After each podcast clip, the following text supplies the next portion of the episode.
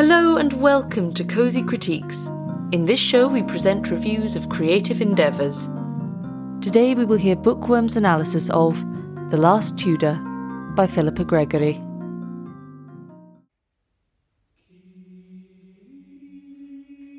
Gregory has popularised Tudor history perhaps more than any other living fiction writer. All her books feature strong, complex women doing their best to improve their lives in worlds dominated by men.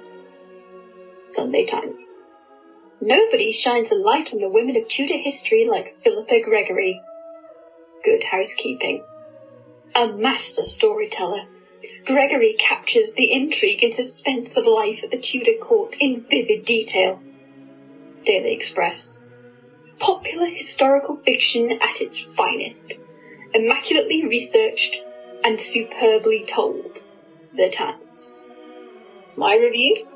Poorly researched, shoddily told, and the sooner it is out of my house, the better. This book. This bloody book. Where do I begin? I was going to sit down and collate all the pictures I took of this specially egregious prose and dialogue and type them up, and perhaps divide the review into three sections, one for each so-called book these 513 pages are split into. But that's far more effort than this waste of paper and ink deserves. Trees died for this, and I'm furious. I finished this book yesterday afternoon, and I was so frustrated with it that I had to step away from the computer and go for a walk to calm down before I could come back and try and collect my thoughts into a semi coherent review, instead of an unfiltered rant. Let me preface this review by saying I've always hated Philippa Gregory's work, and I knew I wasn't going to like this book. I just didn't realise how much I was going to dislike it.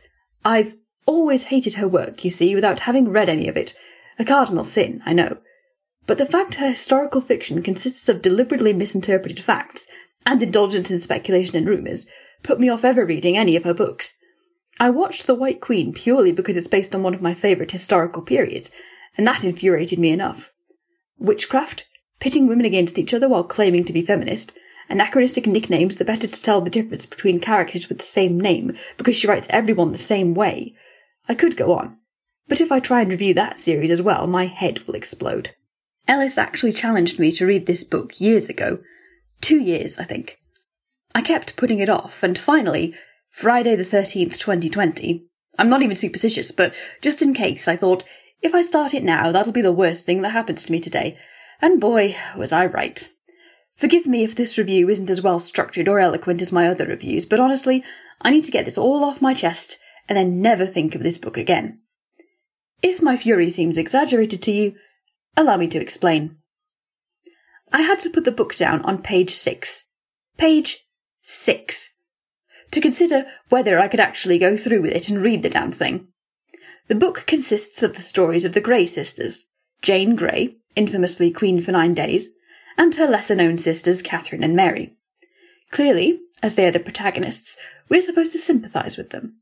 But when Jane, on page six, says that Elizabeth, later Elizabeth I, was tickling and romping with Catherine Parr's husband. I'll talk more about how this book treats Elizabeth in a bit, trust me.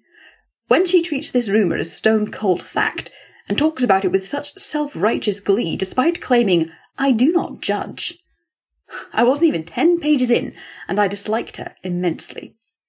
Jane was not only full of herself and holier than thou, constantly banging on about how she was better than everyone else, as they're all so very stupid, but she was also possessed of dainty prettiness, unlike the stout Princess Elizabeth, and was the most learned young person in the country, so much so that her own father feared her eloquence. Her sisters were no better, judgmental, egotistical, and selfish, and I don't differentiate between them as I couldn't tell their voices apart. The only difference between the three was Jane's slavish devotion to the reformed religion, to the extent that when she was in the tower, facing execution, she wished Catherine would leave her alone and refused to speak to her so she could pray. I didn't care for or sympathise with any of them, especially when none of them seemed to care for or sympathise with each other. Then there's the treatment of Elizabeth, with Catherine especially acting as though everything the Queen did was to spite her personally. All three of them went on and on and on about how they were of the blood royal, with Mary once even whining, I cannot live like this, when confined to a small room with hardly any room for her maid to serve her. The horror! Would she rather have been in the tower? But Catherine, especially, kept insisting she was far more regal than Elizabeth and, of course, more beautiful. She, her sisters, and Gregory herself continually refer to Elizabeth as a whore. Quote, I think that if she were not a queen, she would certainly be a whore. And it's very clear that Gregory has a problem with her as a historical figure and is using her novels to indulge in petulant mudslinging. Unlikable protagonists, historical inaccuracies, bias, what else could go wrong? Well, how about the pacing? Jane's story, the most well known and arguably the most exciting, hmm, was crammed into just over a hundred pages. Catherine's book was the longest and felt as though it went on forever, she was in favour, then she wasn't, in favour, then she wasn't, eventually ending up imprisoned for marrying without the Queen's permission, like a complete idiot. Then Mary goes and does the same thing in her book, and both constantly whine and complain and whinge and cry and protest they only married for love and did nothing wrong. You married without the Queen's permission. If you weren't a piece of wet cardboard stuffed into a kirtle, transported to the 16th century from the 21st, you would understand the importance of doing that, you absolutely insufferable morons! Excuse me.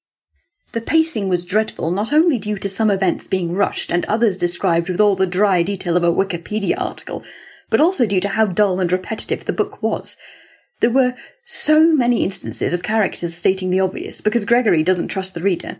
Jane, the king, my cousin, is dead, and my husband, my Thomas, Thomas Keys, the Queen's Sergeant Porter, the biggest man at court, who married me, being some of the most egregious and hilarious examples, which made the writing not only clunky as hell, but so heavy on the exposition and info dumping that I quickly lost track of who was who, though, frankly, I didn't care much in the first place.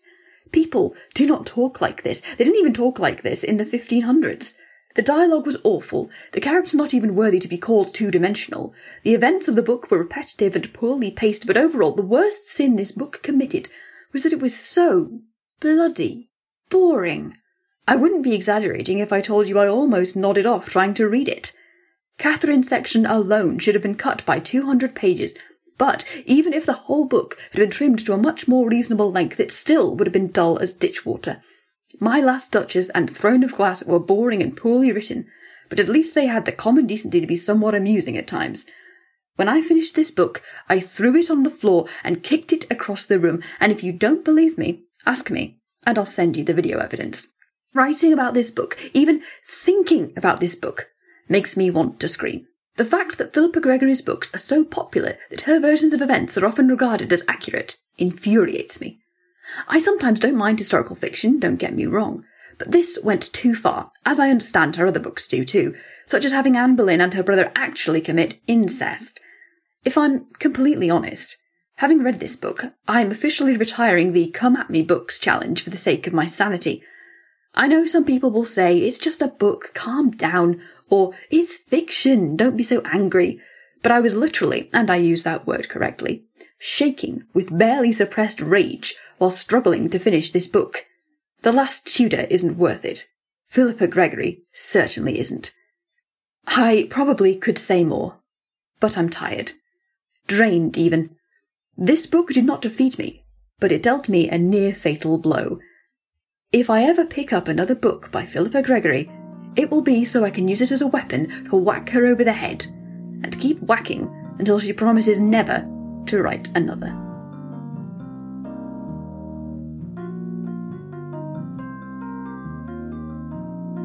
Thank you so much for listening, and thank you to Katrina Scott of Bookworm Reviews for appearing in this episode.